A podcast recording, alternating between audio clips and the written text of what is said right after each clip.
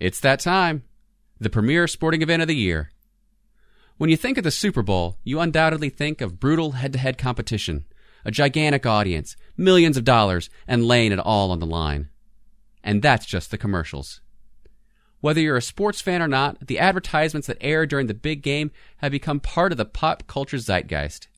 In this episode, we'll examine some big budget ads, past and present, and declare the winners and losers of this capitalist gridiron. Huddle up. This is Wayback Attack.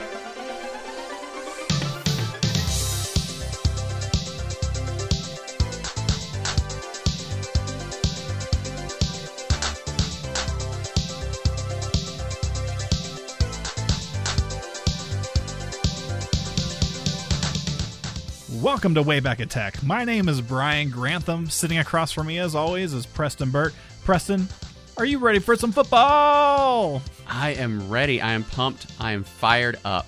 It has been a long time since we recorded last. It's a whole new year. Mm-hmm. A We new had- decade. Uh, oh my gosh, you're right.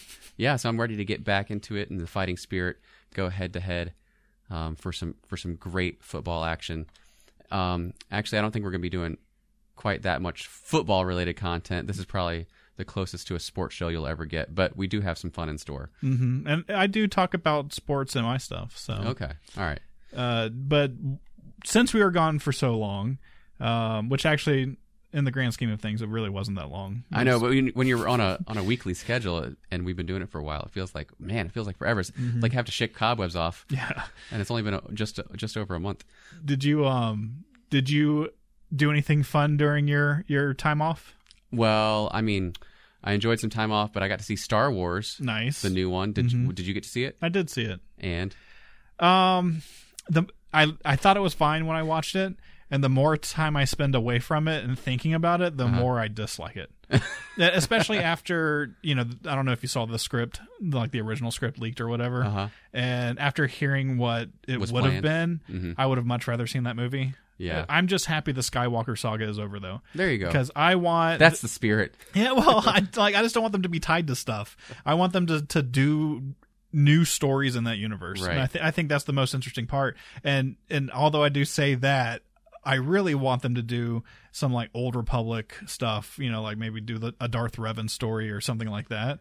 Um, so I've because of that. I, after I watched that movie, I wanted to play some Star Wars game, uh, and I had recently during the holidays uh, played through Star Wars Jedi Fallen Order, and I didn't want to play through that again. So I started playing the original Star Wars Knights of the Old Republic on the original Xbox. Yeah, I've never played that or know what that It's so good. Uh, you can probably I know there's an, they have put it on tablets. Uh huh. Um, and because it, it's like an old Bioware role playing game, I bet you can play it on like a Surface or something Okay. like that. So I'll check it out. Um, I uh, got a Regal Unlimited pass, Mhm. So I can go to a lot of different movies for one low monthly cost. So I've been doing that. I've seen a, a bunch of things: Little Women, uh, Just Mercy, Richard Jewell, a lot of things. Under, I did see Mm-hmm. that, and uh, I really enjoyed it. Uh, so the Regal Pass Uh-huh. is it worth it? I think so. Were you- yeah, because I mean, uh, a, a- a nighttime movie around here can run you 11, 12 bucks. Yeah. It costs eighteen ninety nine a month for our theater. So the the I have gone back and forth on that. Part of me goes, well, I don't go to the movies consistently enough Mhm. to spend it, so it would be an added expense, right? Like where if I was already going to the movies, it'd be a no brainer, Mhm. right? But oh, it's an added expense. What is it, eighteen ninety nine a month? Yep. And so, um, but uh, you know, I would use it if I had it, Yeah. and so I just I don't know. I, before Star Wars, the last thing I saw was probably that when we you and I went and saw Nightmare on Elm Street. What this does is it gives me the ability to go see movies that I would not have gone to see in the theater Mm-hmm. otherwise. That I've been like, eh, I'm not really that interested. Like Underwater, right? Right. Like you look at that and you're like, I know what that movie's gonna be. I don't know if I have to pay twelve bucks for it, Right. but because I already had that pass, like, oh, I'll, I'll go give it a shot. Mhm. That'll be fun. So, yeah, highly recommended. I'll have to think about. I was a big, I was big in the movie pass thing back in the day. Yeah, you used it. You had it. Oh yeah, I was all Um, over movie pass. I was probably one of the reasons they had to start, start you know, like uh, giving people blackout Yeah. times and stuff because I would go see a movie every day. By the time I was like, I think I'm going to get Movie Pass, it was gone. And Man, so really slow to action there. I know. I just uh, I, I it's weird too because I love movies and so and I like going to the theater. Um, I just I don't know for some reason I'm just like it would be nice to be like oh I'm off for a couple hours let me just go watch a movie real quick. Mhm. I think that'd be cool, but Well, we're not going to shoot the breeze the whole show. If this happens to be your first episode listening to the podcast, we talk about things that are culturally relevant and we look at the past, we look at the present and see how they all tie together. And it's only appropriate at this time of the year that we're back in the swing of things and we're talking about the biggest media event in America right now, which is the upcoming Super Bowl. hmm and there's probably nothing as pop culture as the Super Bowl because of the ads. Probably. So Yeah, it is a uh, a tried and true tradi- tradition. It's been going on. Uh, this is f- number fifty four, right? Super Bowl fifty four, I think. Brian, who uh, who is playing in the Super Bowl this year? Can I you tell- know I know the San Francisco 49ers Uh, there you go. and the only real reason I know that is because of one of the commercials. okay. um, because I learned something about a coach today. Uh, and then the Kansas City Chiefs. You got it. And the only reason I know that is because you told me. I was I was actually seeing if you'd forgotten in the intervening twenty minutes. Uh, but no, good good. So, are you a big football fan at all? uh, you know, I moved around a lot when I was a kid. And so I blame that for the reason why I've never really been able to get into sports. Mhm. Um, you know, I've played sports in high school. Actually, all growing up, I played soccer like in city teams, and then in high school, I played soccer. Um, but I just, I never, I never really got into um, sports. When we, I lived in Tampa, I went to a YMCA and took gymnastics there. Mhm. And the Tampa Bay Bucs, this is in the probably mid, mid to late '80s, like maybe '86, '87. Um, and the Tampa Bay Bucs, when they would get done practicing, they would go there and like play basketball and hang out and stuff. And me and my friends thought it was the funniest thing in the world to like open the door to the gym and just yell, "The Bucs suck!" and like run off and stuff, uh, because like they they were so bad back then. Uh, they even made fun of them in the Warlock movies. Uh, so like that's just how bad that team was. So, um, but yeah, I just I, I could never feel like oh this is my team. I need to watch this or anything like that. Right. I like watching sports and I will pick a team and then root for them during that. Right. Um, generally speaking, I just go oh that's an awesome play and I'll just be happy for them. So I I'm not a big NFL guy. I'm Mm-hmm. I'm I'm much more into the to college football. Mm-hmm. Um, of any sport that I watch on TV, NF or football would be my favorite sport to watch on TV. Mm-hmm. Um, I played baseball as a kid. Um, I think baseball is really fun to watch in in person. Mm-hmm. It does not translate well to to to the television for me. It's more of a social sport to hang out and talk with people Yes. and Mhm. eat a hot dog and so forth. Um, I've never been to an NFL game, um, but I've watched a lot of a lot of them on TV. But I'm not a regular guy. Like I couldn't, you know, we're doing Super Bowl ads on our show today. We're going back and thinking about different advertisements that ran during the Super Bowl. I can remember more ads Mm-hmm. from the Super Bowl than I can remember Super Bowls. Period. Like I can't tell you who played who and what year. Mm-hmm. Um, other than I know Eli Manning beat the Giants. I mean, sorry, Eli Manning from the Giants beat the Patriots to win Super Bowl because I followed him because he went to Ole Miss where I went to school. So But you got You also have to know that like the Cowboys and the Bills had a big well, rivalry and, and for like a while. I and I also remember you know the 49ers having a big time for Mm-hmm. a while. So yeah, I know those like those dynasties. Mm-hmm. I can't like nothing locked in like a, a vivid memory of watching the Super Bowl. And I know I've gone. I know I've seen a couple. Like we had a Super Bowl watch party one time. Um, but I don't remember really when that was and the outcome. Like it does, it's not important to me. I, I definitely side more with the people who are probably listening to this episode of the podcast than with a lot of the folks who are huge sports fans. Which is, if I watched it, it was probably more for just something to do, right. Mm-hmm. um, and I probably got a lot more enjoyment out of the ads, honestly, than I did out of the the football itself. When when you were a kid, did you like go to Super Bowl parties? I don't remember as a kid. Like your parents didn't take you and stuff. no, I don't think so. So I, I know that like when like my mom and my ex stepdad we they used to go to people's houses because I, I specifically remember going to people's houses that I didn't know and and they had the game on, um, and then my dad and my stepmom they all every year have a huge Super Bowl party and like I mean, there's a TV in the bathroom. Like anywhere that you're in the house, like you have access to be to line of sight to a TV. Uh, and then they have like three big screen TVs outside in the front porch because it's in Key West, so it's hot during the Super or it's comfortable outside. And so, um, and there's like just wheelbarrows of like beer and coke and like all kinds of stuff. Yeah, I like I like party. the vibe of it. I Mhm. like the the excuse to eat like unbridled junk food. Mhm. I, I think it's great. I, I'm I just I don't have that devotion to it, but I do have uh, some fondness, particularly for the Chicago Bears. Okay. Okay, and um, because when I was a kid, I lived in the town in Illinois where the Super Bowl, uh, sorry, where the uh, the Chicago Bears practiced.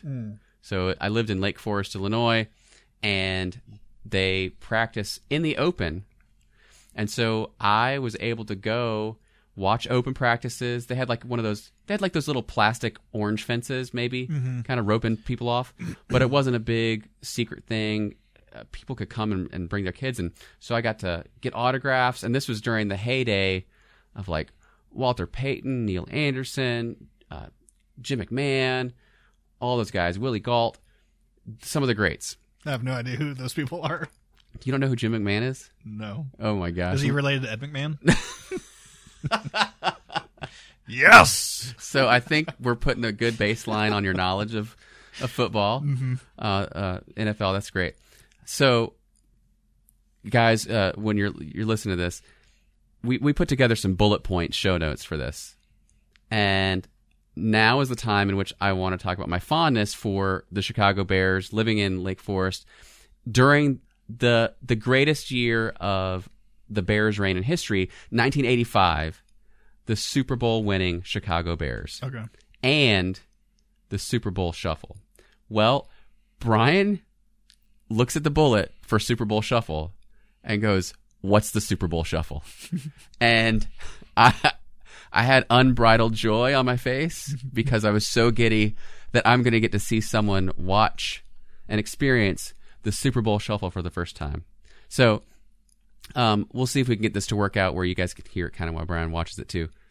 But um, why don't you just watch the Super Bowl Shuffle? Okay. So, uh, here we go. I'm going to play the Super Bowl Shuffle, and I'll I'll try to describe it, what I'm witnessing, because I'm going to assume that not everybody has seen the Super Bowl Shuffle. So did did they do this after they won the Super Bowl? No, so they were on a um, a historic run, and so they they recorded this like two months before. Okay. All right. So these guys have cool sunglasses. some of them That have, was Jim McMahon, by the way. some of them have better rhythm than others. And then uh, Well, they call me sweetness, and I like to dance. Running the ball.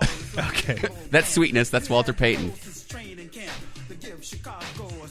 Training camp to give Chicago a Super Bowl. I bet you know one other guy on here, and he wears number seventy-two. Do you know who the, who number seventy-two is? You'll see him in a minute. Okay, I'll see if I recognize him.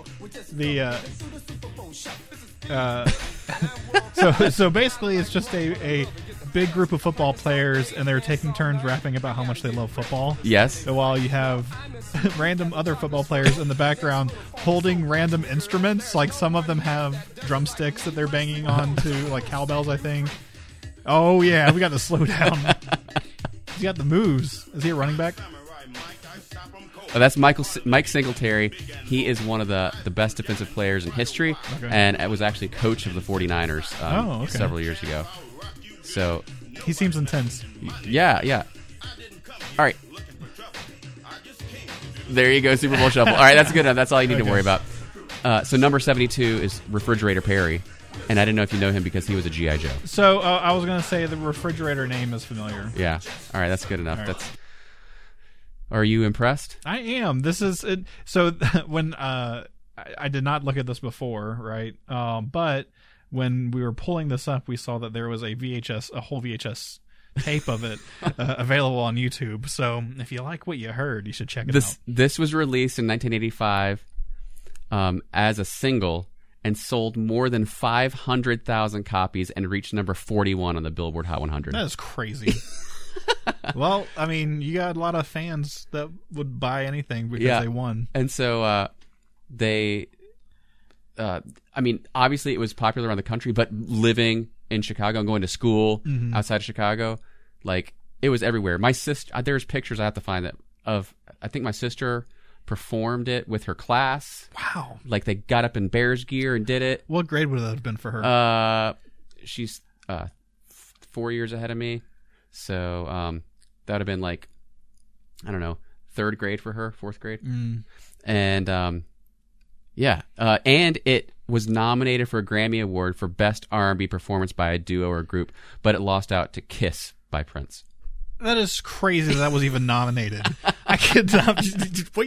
That there, that must have just been a really slow year for Oh, music. they had a tw- I miss look, they had a 20th anniversary DVD released in 2004. I've got to go. Oh, I'm sure you can I've gotta go it. check that out. It's got to be on eBay or something. And uh, oh, good, three hundred thousand dollars in profits from the song and music videos donated to Chicago Community Trust to help needy families in Chicago with clothing, shelter, and food. That's good. Yeah. So, well, I'm glad I got to share some greatness with you, witness uh, and see you witness this for the first time. Um, hopefully, uh, everything else we talk about you will have seen because we all need to comment on that. But uh, fortunately, everything else we're going to be talking about, you'll be able to see along with um, hear some of the clips here on the show.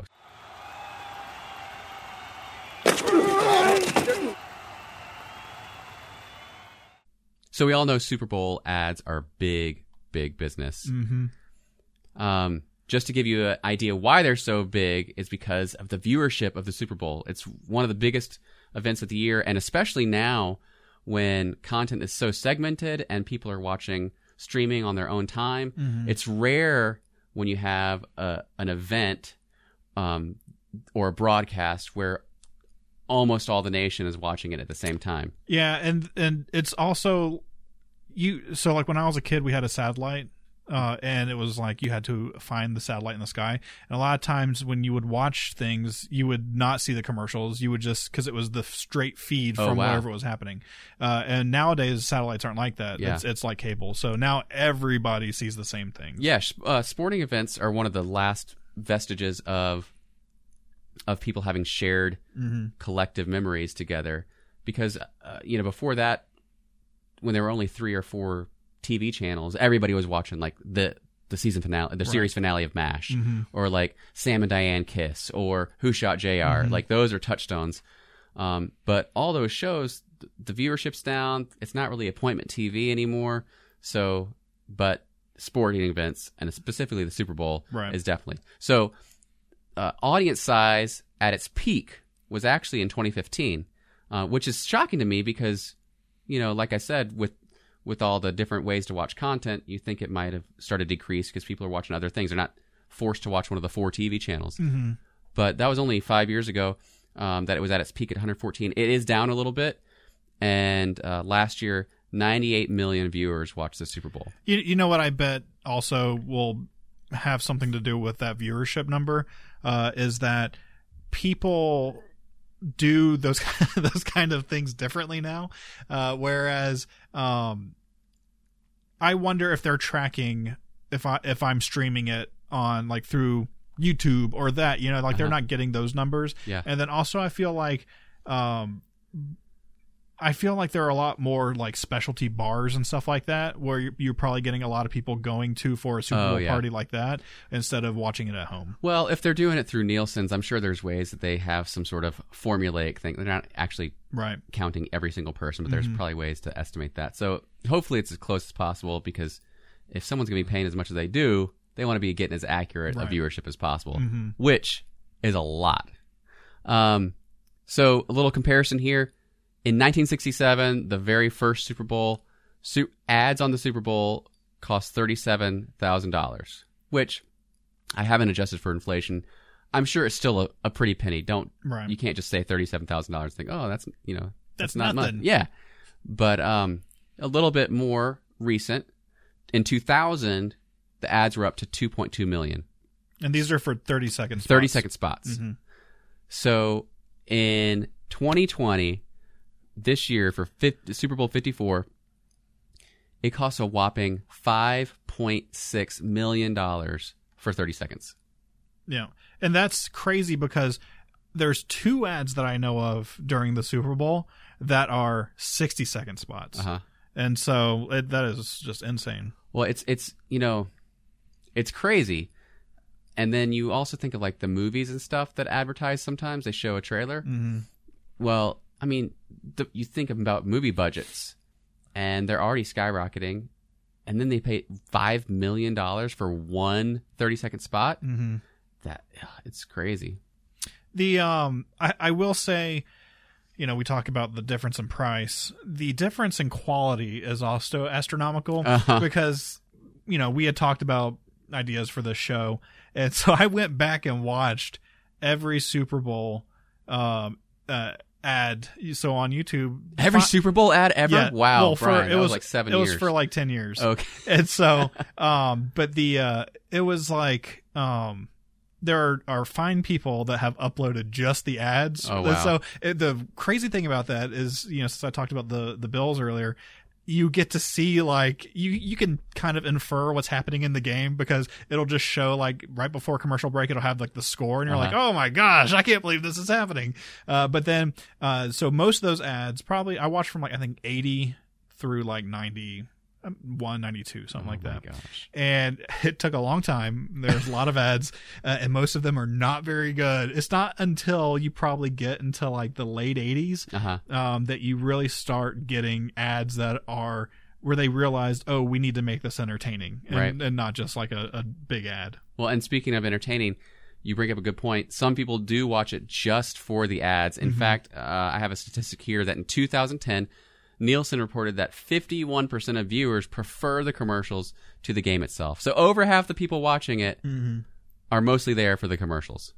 You know, I feel like it was probably sometime in the thousands maybe that that became like the zeitgeist for Uh-huh. it was like oh we're just watching it for the ads and then you had other companies um like when, when i used to watch when i used to have tv uh i would always change it to the puppy bowl uh, because during during the halftime show uh, because uh, that was just usually more entertaining than whatever pop star they had singing Right. I, I think it's probably because of the social media and the connectedness that people have online to be able to build like a uh, a culture of awareness around these things. Not necessarily previewing, although that's a thing now what we can talk about in a second.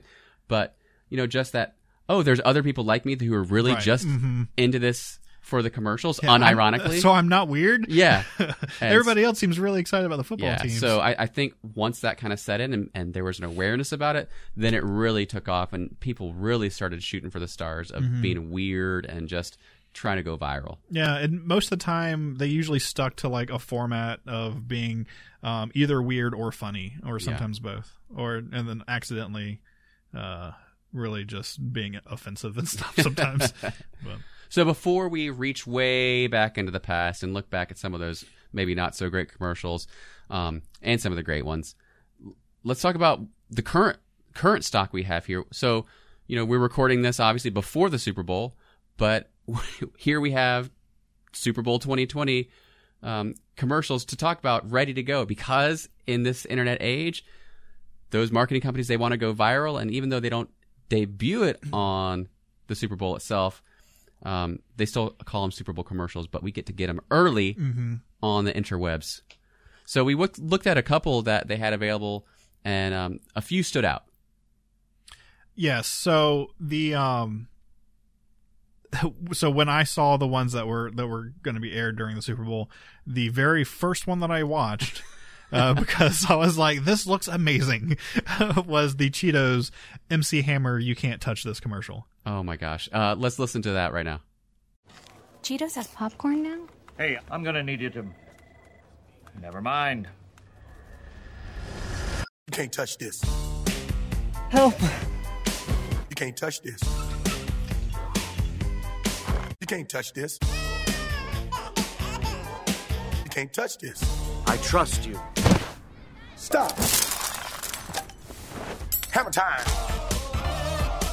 I touched it. New Cheetos popcorn. It's a Cheetos thing. So I got to be honest.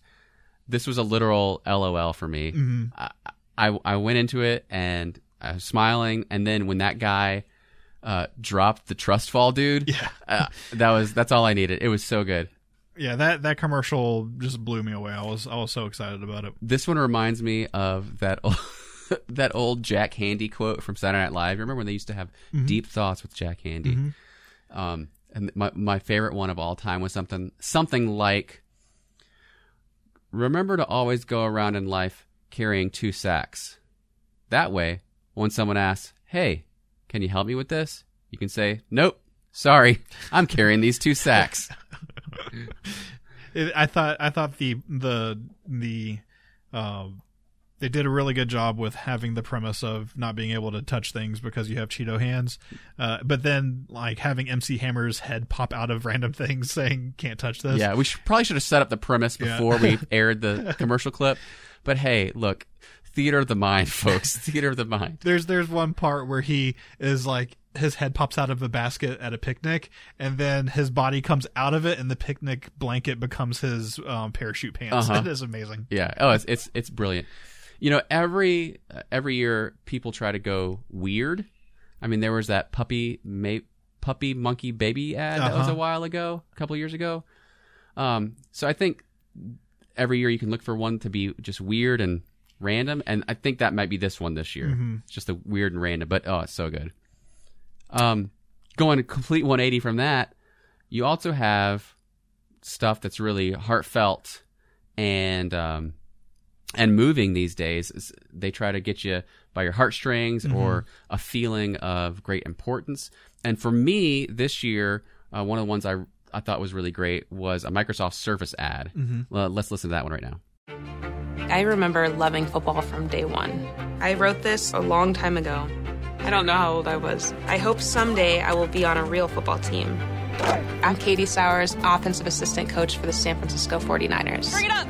It up! I always knew I wanted to be a coach. My dad was a coach. I never saw an opportunity in football because I'd never seen a female coach before. Let's run it again. Run it again. Let's People tell me that people aren't ready to have a woman lead, but these guys have been learning from women their whole lives. Moms, grandmas, teachers. Then the shovel comes as a first read. We have all these assumptions about what women do in life and what men do. I'm glad my daughter's old enough to see this and understand how significant it is. I'm not trying to be the best female coach. I'm trying to be the best coach. There we go. Exactly. All it takes is one. All it takes is one, and then it opens the door for so many.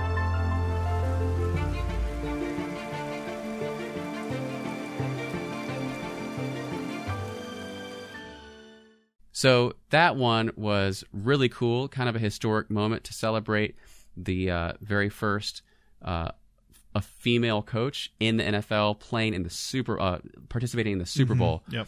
Um, it, it, it kind of builds upon the uh, you know the female empowerment and just uh, inclusivity, and I, I think it's really good.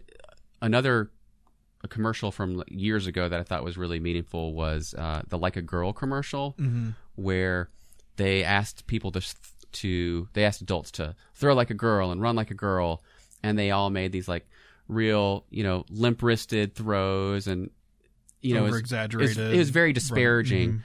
But then when they asked a kid to uh, run like a girl, I mean, she just ran as fast as she could, and she Mhm. was, and so it, it's. Uh, I think it's building on this this momentum that's great in our culture today. I will say also because this is a Microsoft Surface ad.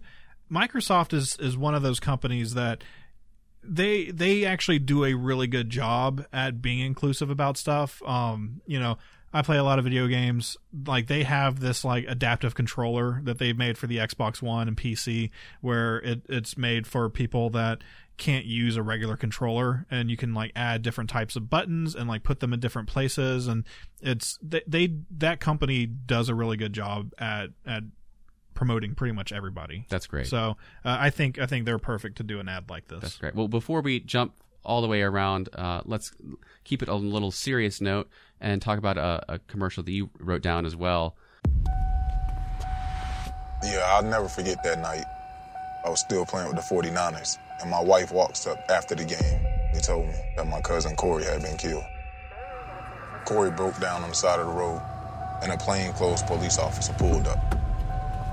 Then this guy starts screaming. all you hear from there is three shots. Why is my son gone today? Why? He would give you his shirt. He would be cold just to keep you warm. This officer was in plain clothes. Corey had no way of knowing who he was. There's just some things that are bigger than football. And I felt like starting a players coalition and affecting change in this country was one of those things. We focused on police community relations, education and economic advancement, and criminal justice reform. Had it not been for the work that we do, Corey's death would have been in vain. The best way to inspire change is to be it.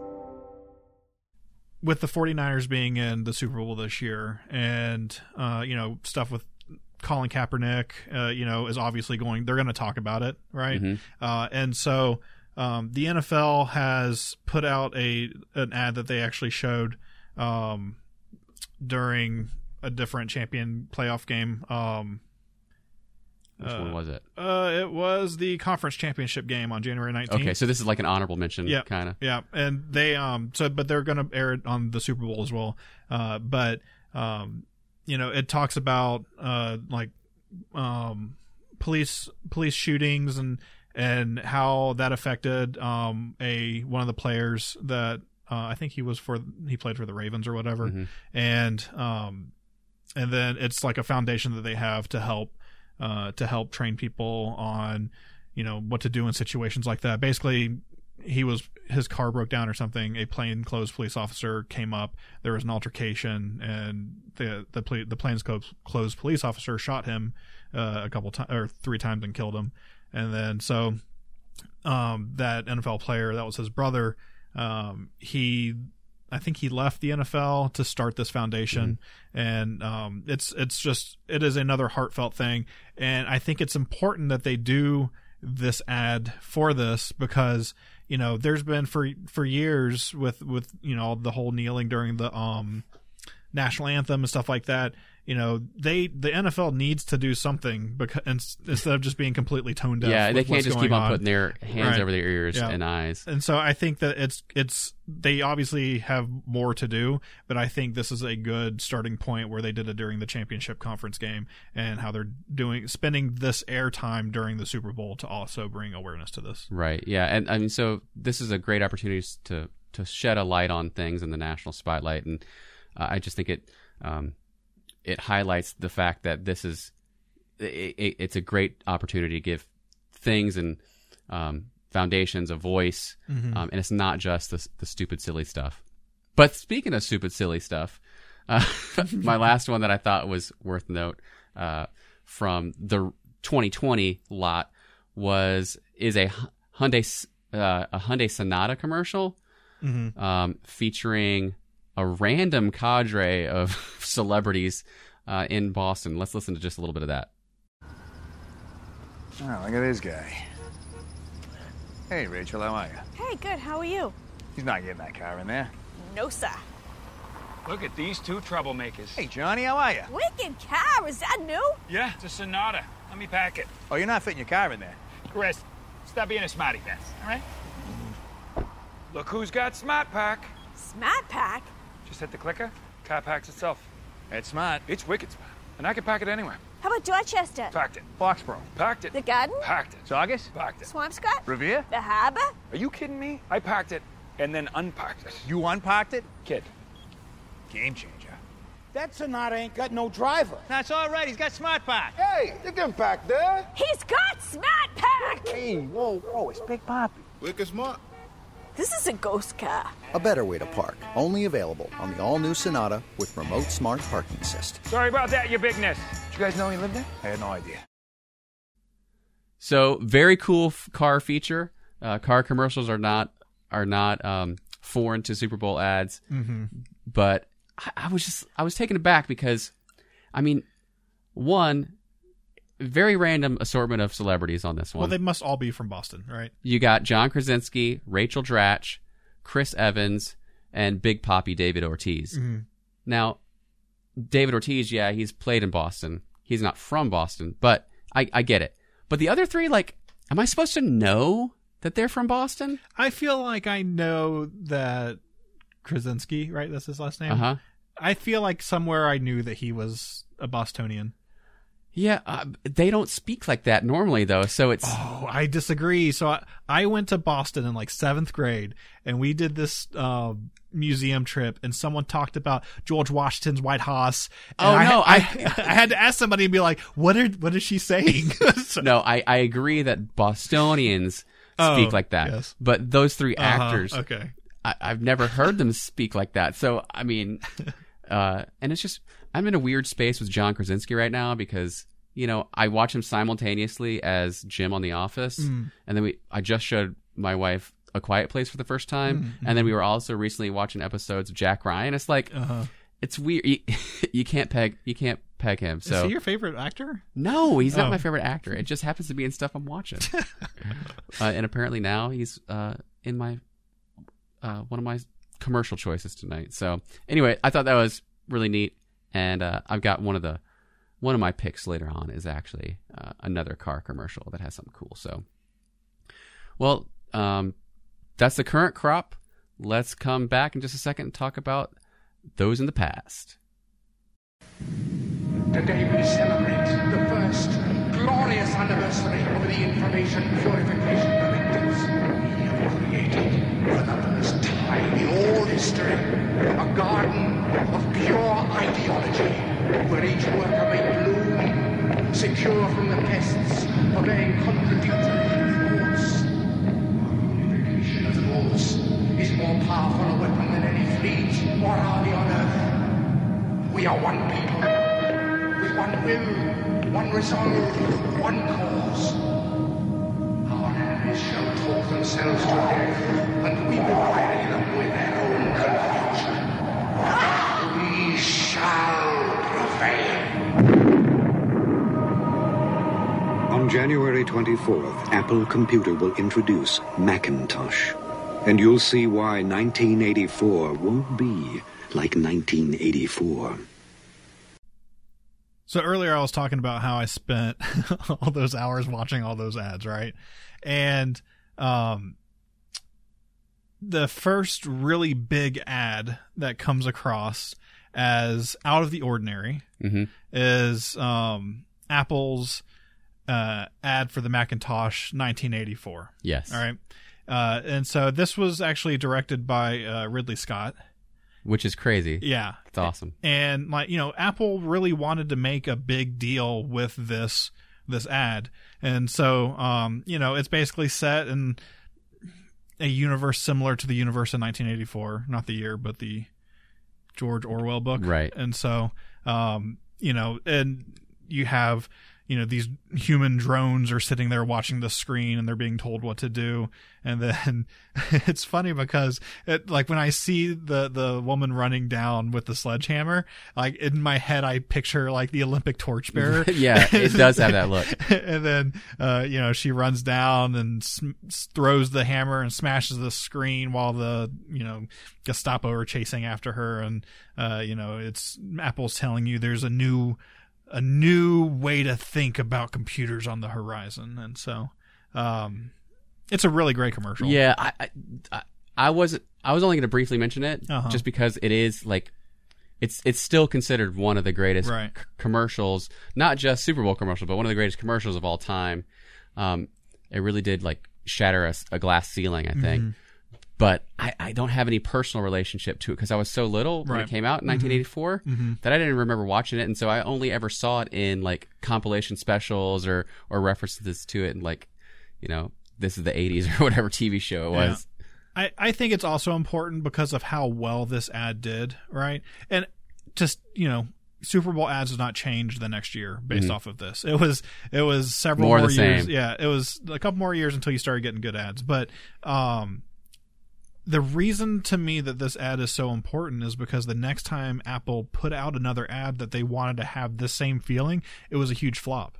Um, it was a Lemmings ad where it was for I don't it was some it was some Apple Office thing. Uh, Mhm. it was like their Office suite or whatever, and it had people uh, in business suits basically walking off of a cliff like in a line, and then someone gets the to where the cliff is, and then they look up at the sky, and it's Microsoft or uh, Macintosh Office or whatever, and they change everything. Uh-huh. But it just it fell flat. So Huh.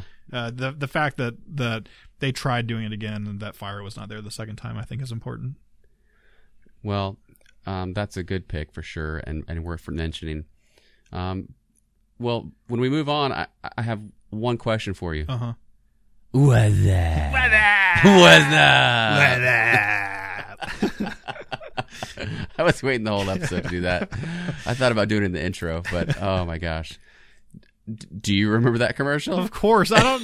the, I don't know how anyone wouldn't remember that commercial because people were doing that all the time after that commercial. Oh my gosh. Let's listen to just a little bit of it.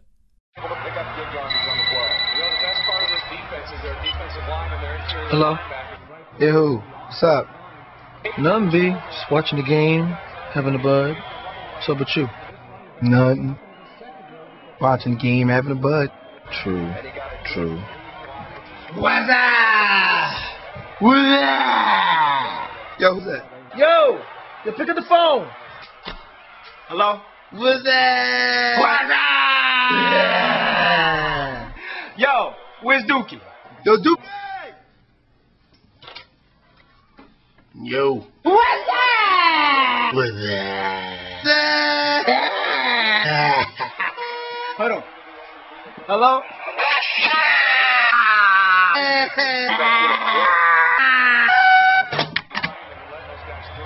So what's up, B? Watching the game, having a bud. True. True. Totally an iconic commercial. Like you said, everybody was doing this. Mhm. I think first ironically, then unironically, and now it's just something that'll pop up in like. Th- there was a reference to it in Ant Man and the Wasp. Uh, With, I mean, it was it was great. The last movie I saw with a reference to it before that was one of the scary movies. so. Uh-huh. yeah, it was definitely part of the culture, and um, it was just really funny. I don't really have anything else to say about that, uh, other than it did win a Clio Award, Mhm. which is the advertising commercial. oh, You know, it's like, It's like, the Grammys. Yes, Yeah, the Grammys or the Academy Awards for the advertising world. So big deal. the uh I I will say I'm surprised, you know, we we both brought ads that we liked uh to this table and I'm surprised there's not more Budweiser ads because typically speaking they have they have ads that impact the pop culture. Oh, no, that, that's totally the case, and something I was going to comment on earlier or, or later. And, and I forgot to even mention that this was, of course, a Budweiser ad. Mhm. But there were going back, and ones that I wanted to include, I found that they fell into like th- mostly the same group of people. So it was Budweiser ads. Mhm. We're actually going to talk about another one later. Um, and then Pepsi Yeah. and then like Frito Lay. Uh-huh. Uh, so tons of uh, uh, tons of great hits for these companies, but I didn't want to oversaturate any single one. Yeah, then there like there were also during the Super Bowls uh, ads. There was a ton of car commercials, Uh-huh. but they really did not get good until more recent, Right. Than than everything else. It took them a long time. It was usually just a windy road, a helicopter Uh-huh. shot of someone driving down a windy road. So Do you want to drive the Chrysler LeBaron? you look amazing. um, yeah. No, I think part of the reason that those companies keep coming back up again and again with great hits is because they're some of the biggest companies in the world. They Right. have the deepest pockets, Mhm. so they're able to afford to put out those commercials all the time. McDonald's, Mhm. you know. Uh, so yeah, you're going to see them over and over again each year because they have the money to innovate and to replicate and do it over again. So yeah, so good, good, good. Uh, deep dive into the retro world with "What's Up." All right, so not so retro. You and I both have this next one on our on our list, Uh-huh. which is 2011's Volkswagen, the Force. this uh, uh, episode, this commercial is incredibly charming Uh-huh. and and cute because, um, you know, they they are. Uh, there's a couple ads on here that tie into Star Wars, and basically. Uh, you have a kid running around the house dressed up as Darth Vader, trying to use the Force on different things in the house, and uh, nothing's working right for him. And then dad drives home in his brand new Volkswagen, uh, and the kid goes out there and starts trying to use the force on it and dad is standing next to mom uh, at the kitchen sink, and he uses his remote start on his key fob, and it starts up, and the kid. It worked. Yep. Eureka. And, and so it's it's a great commercial. Oh man, it was great. You know, especially for parents, but but even even for folks without kids, it was a a reminder of your childlike ambitions of just using your imagination and Mm-hmm. and also, I mean, Star Wars. So come on. And and I will say probably the cool like one of my favorite innovations with cars today is remote starting. I love it. I can't get I have it with my car. I will do it next to people that are like if they're near my car and I, I'll just start my car and they always like oh geez Man, well, I could have used it this morning when I was scraping off some ice on the on the windshield, because I, I forget to forget to start it and melt the ice. But yeah, no, it was a very innovative way to to um, showcase a new feature, unlike using Boston accents to highlight the fact that this Hyundai can park itself. Mhm. Uh, oh well, you win some, you lose some. What's in the bag? Lunch. Big Mac, fries. Play you for it. You and me for my Big Mac? First one to miss, what does the winner eat? No dunking.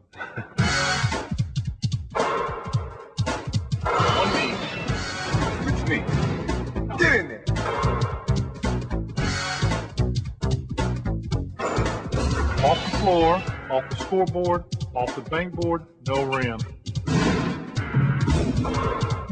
Over the second rafter, off the floor, nothing but net. Through the window, off the wall, nothing but net.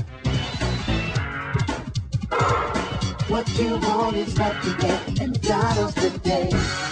Off the expressway, over the river, off the billboard, through the window, off the wall, nothing but net.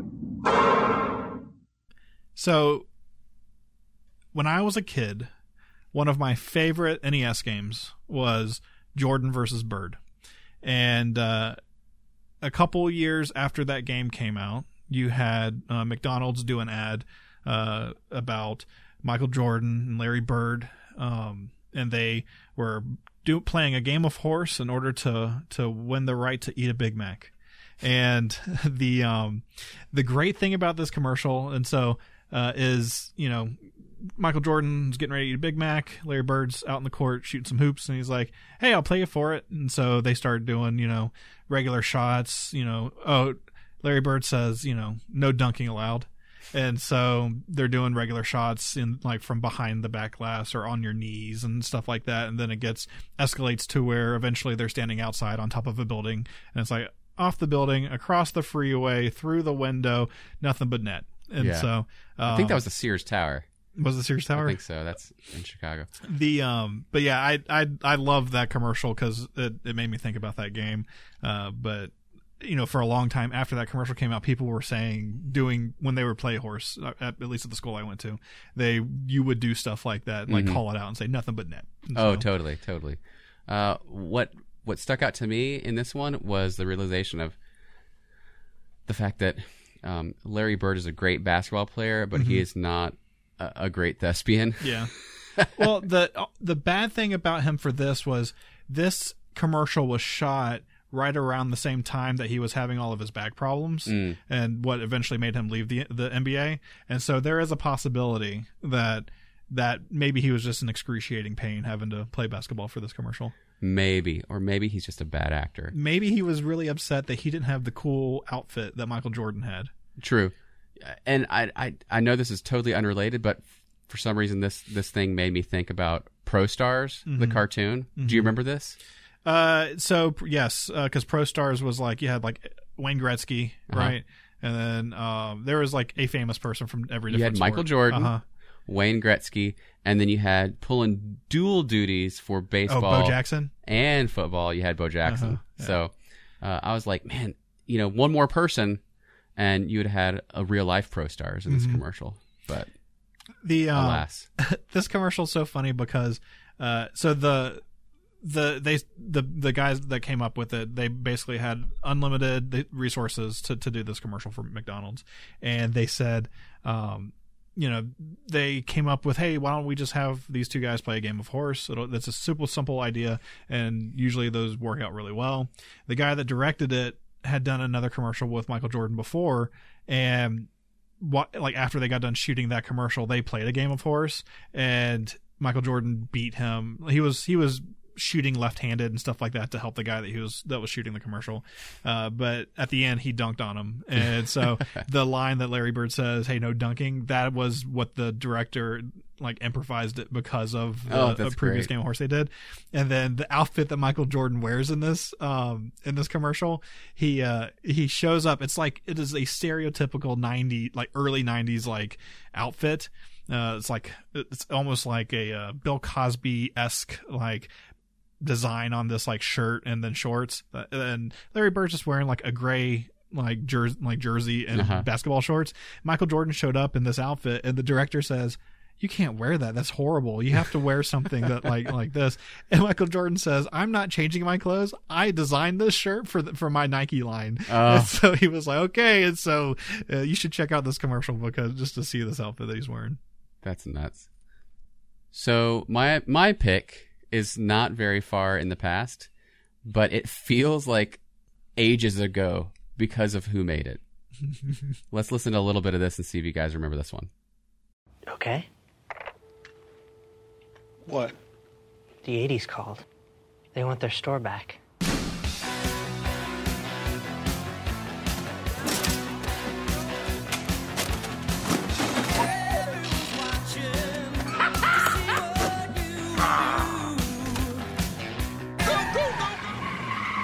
It's time for a new Radio Shack.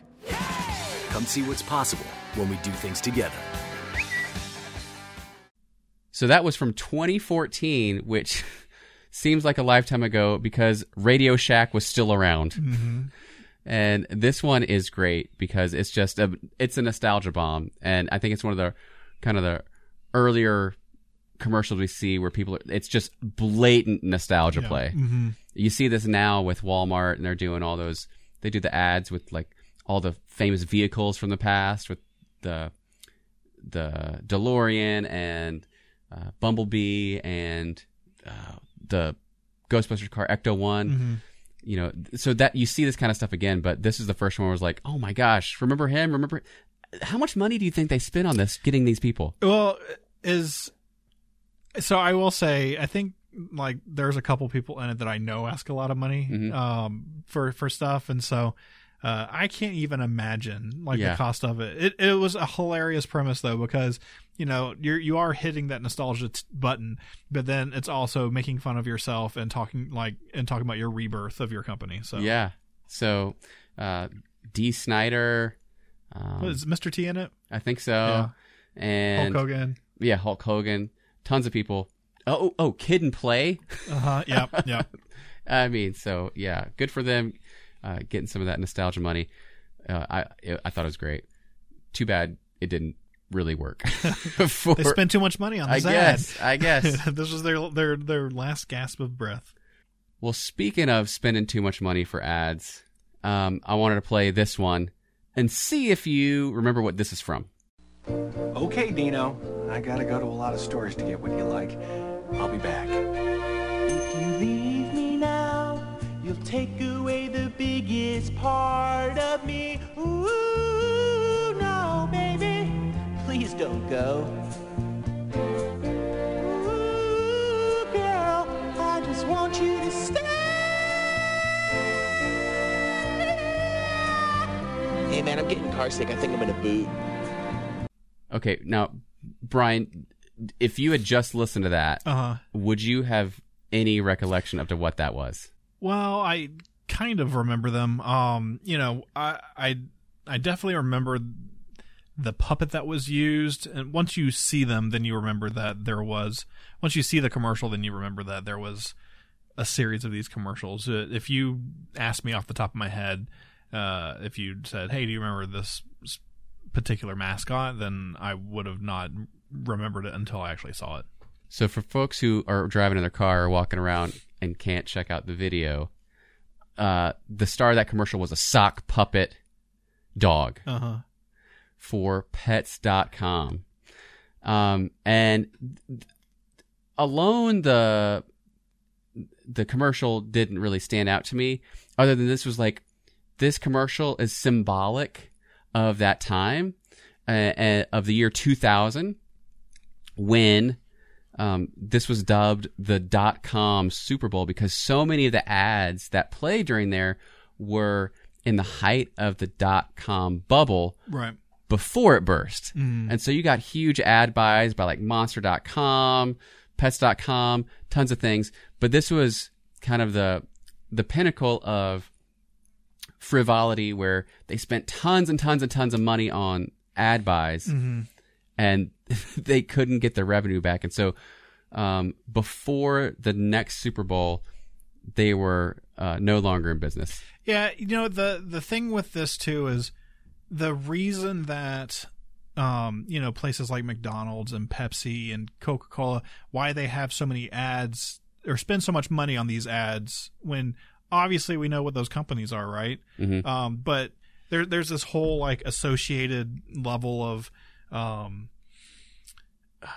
of trust with a company when you see it all the time. When you go to, what they're betting on is when you go to the grocery store you go oh yeah coca-cola. Oh yeah pepsi. Like i Mhm. see that all the time. I know it's a good thing. And when you do ads like these because we know how much they cost you associate the value of that product with with the value of the commercial. Mhm. and so i can see where you had during the dot com bubble you had people that were you know obviously they were making big plans right for these companies everything was moving so fast with these companies at that time it's easy to go hey we're we're a big company like coke we're going to show these other companies that we're just like them and that's why you would spend the money to do these ads but it, for Yeah. most of these companies it was a big mistake Playing with the big boys. Yeah. Um, I think the only one that's around still is monster.com and maybe E Trade. yeah Um, e trade used to do a ton of these ads Yeah. Uh, but anyway, that was that was one. Oh, and fun fact uh, for those who remember that I collect arcade machines, the guy who started Pets.com uh, by registering that domain name and then realizing that there was profit in it, I think he sold it rather. I think he sold the company rather Mm. quickly, so he Mhm. wasn't part of the downfall. But uh, his name's Greg McLemore. Mhm. Um, now he's a singer no, he's not Macklemore. uh, Micklemore. I don't even know how you pronounce the name, but he started uh, the uh, Killer List of Video Games Uh-huh. and the Video Arcade, or the Arcade Game Appreciation Society, Mhm. or something like that. Um, so he he's responsible for kind of me being able to get into the arcade hobby because of that forum and that internet web presence that he's just a fan of, and so he started this thing just as like a hobby, and people use it for arcade collecting. It's really cool. You should check it out, klov.com or uh, the Arcade Museum. That is so cool. Like I remember back during like the whole dot com thing, like stories about people buying like domain names with people's names and I feel like McDonald like there was something like that where somebody had already bought it before them. Um so uh, I'm glad that Well, domain names used to be really expensive Yes, to buy. It's uh-huh. not like GoDaddy where you could just get them for twelve bucks or something. And so, uh, I mean, if I had had the wherewithal these days, I mean, because some of them, just the name alone is worth a million dollars. But well, when worth that much if you're Pets.com. this next Super Bowl ad is a big series, Mhm. right? That uh, lasted for a pretty long time, and it was something that I feel like when I was a kid, we you know we were talking earlier about you know people that watch it just for the commercials. I was more interested in this game Uh-huh. than the big game, right? Yeah, it was this or the Puppy Bowl, like you said. Yep. so uh, you take a listen to this and and see if this jogs anything. Football fans, get ready for the battle of the century. As unbeaten Budweiser takes on undefeated Bud Light. It's Bud versus Bud Light in Bud Bowl 1. Pick up your official scorecard wherever you see this display. Hey, Bud, super idea. You see the neck on that guy? Use it to follow the action and you could win big. So get ready, get set. On January 22nd, Bud Bowl 1. This time, it's for real. The Bud Bowl. Oh man, Man, the Bud Bowl was so awesome. like it, it was not just awesome; it was also extremely innovative. Like the um, it took them forever to do because it was all actual stop motion. Yes. and um, I don't remember off the top of my head. Maybe uh, you have you might have it in front of you, but it was like for like six seconds of um of like animation. It took almost like a month of of them recording it. Oh wow, So- I don't I don't remember that, but you know I was drawn to this because I was so wrapped up in like the Will Vinton animation stuff, Uh-huh, yeah. California Raisins and all that, and this was like this was something I could r- relate to, Right, yep. uh, and follow along. So it was like cartoons during the Super Bowl, which I didn't care about. And it's cool too because you know, just like when you know you watch Pixar movies and stuff like that, there's jokes in it for both adults and kids. Like there's stuff when I was a kid I didn't get, like that the defensive line were like like the big defensive line guys that came out like they were 40s Mm. and just stuff like that, which is funny like to go back and watch and be like, oh wow, I never got that. That's a great joke, and uh, I think that you know the fact that it went on for so long, you know, anytime that you got around.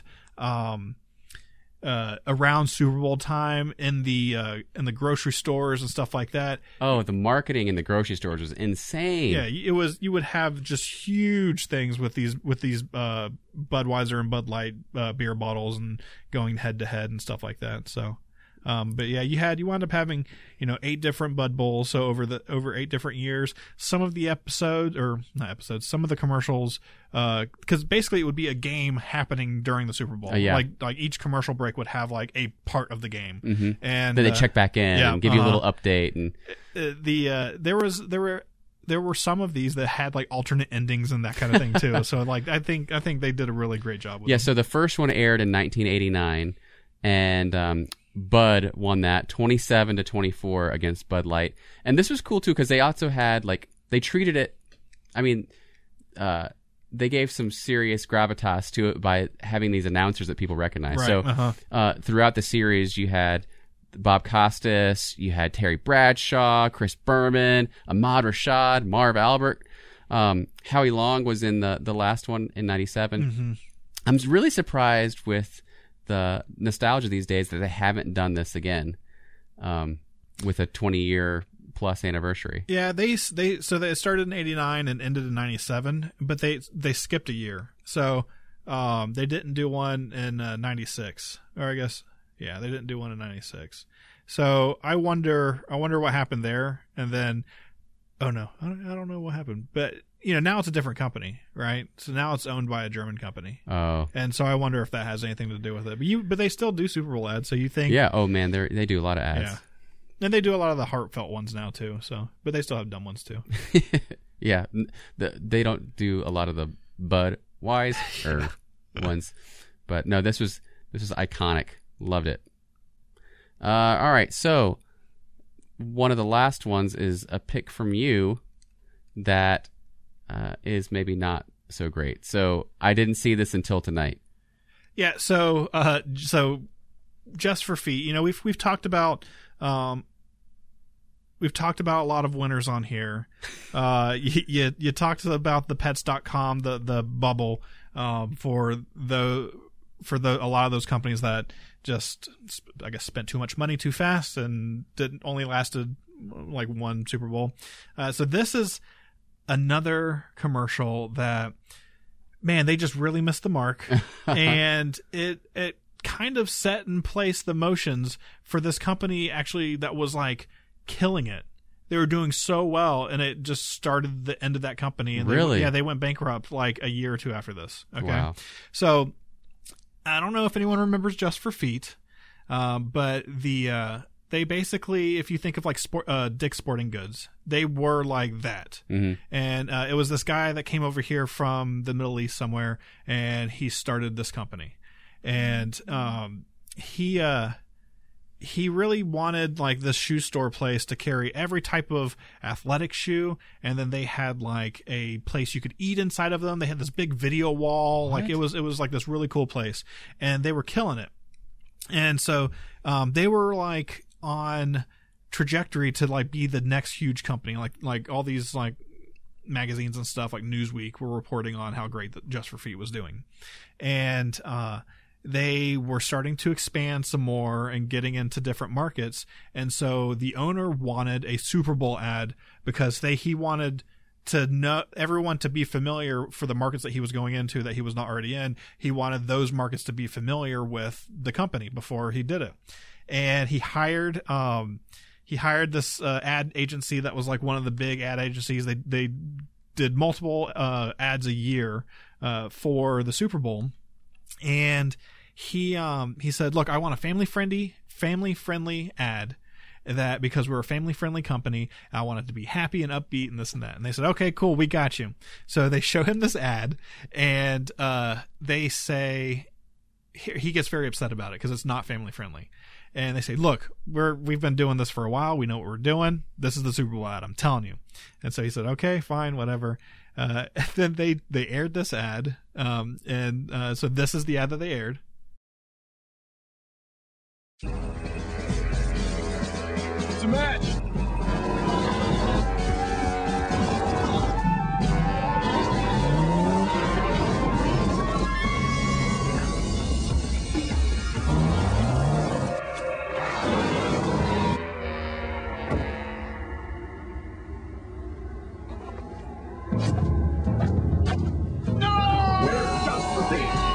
To serve and protect feet.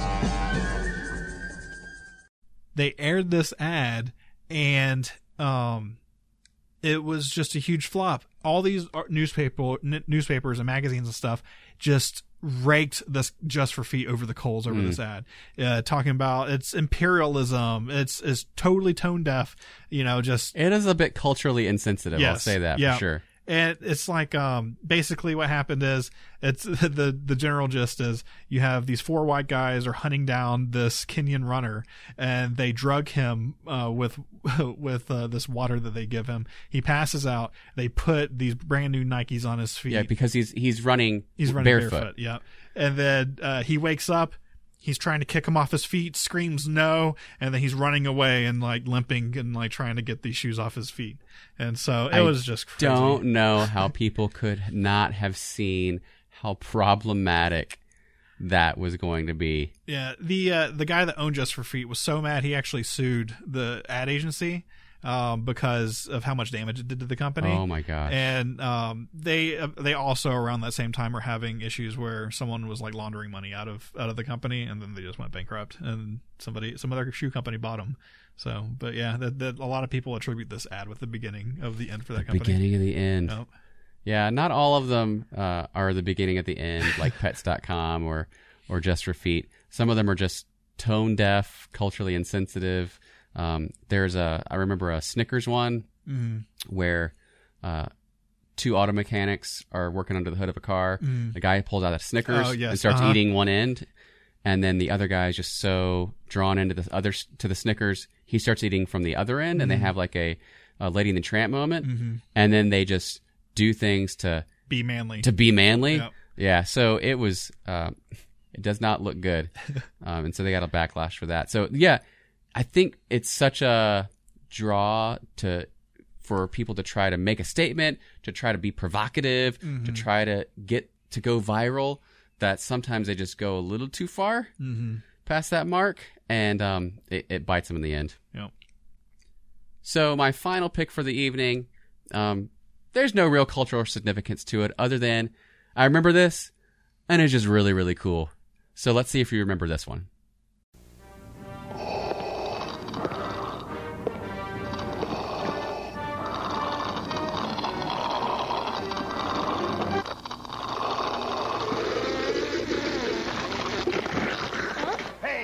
Hey, someone your own size.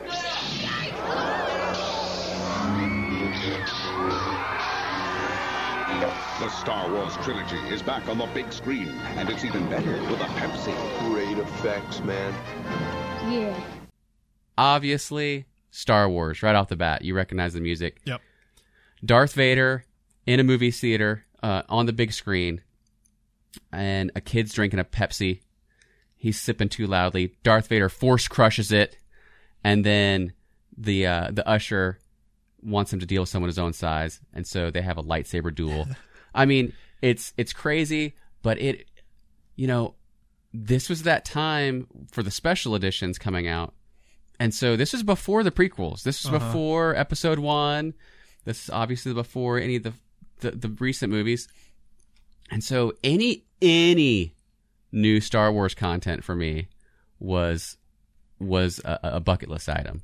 And so seeing this was, was really, really great fun and got me super, super duper hyped for the trilogy series. Mhm. Do you remember this one? Yeah, uh, so I when I saw what you put down, I didn't recognize it, but then uh, when I watched it, I immediately knew that I had seen it because um, it, it was one of those ads that uh, was instantly recognizable Mhm. for it. So Yeah, Pepsi. Like I mentioned at the, at the earlier in the show, Pepsi had a ton of great uh, great ads. Um, are they owned by Frito Lay? I forget. Pepsi? No, Pepsi is the one they own like Taco Bell and stuff, right? Well, Yum Brands does. I think I, th- I think that that is for a different show because I, I, there's a lot of stuff where companies branched off other companies and broke away and stuff like that. But I think I think Pepsi owns Fritos. Yeah. So I I think this one is it, it's kind of middle of the road. It's not the greatest Super Bowl commercial ever. Um, you know, people would argue that, but you know, for me, it was just something fun and uh, really tied into the nostalgia of my of my youth with this, with Star Wars, and just funny. And I, I think that's what I look for mostly in Super Bowl ads is just to be uh, left smiling at the end Yes. Mhm. and um, enjoying my time, and, and maybe watch a little football in between. Yeah. Well, it's the end of the game. and uh, I want to thank everybody for sticking around and listening. Um, you know, I'm sorry about the wait, but uh, we had we had to take some time off. I had to injure myself a whole bunch, and uh, you know, but back now we're back. We're better than ever, and we're we're going to be putting out weekly shows again. Uh, so, um, if you could do us a huge favor and uh, leave us some feedback on uh, however you listen to the show.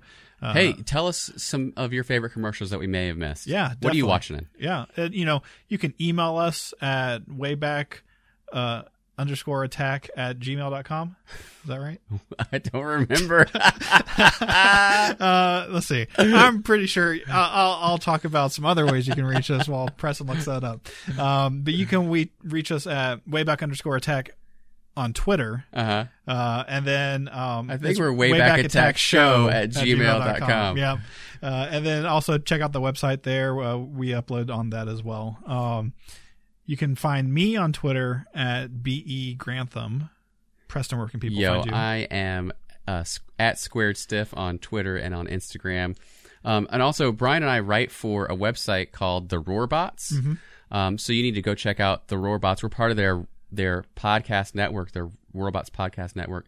Check out theroarbots.com and on social at Roarworthy. Yep. So thank you again for listening and look out uh, for next week for the next show.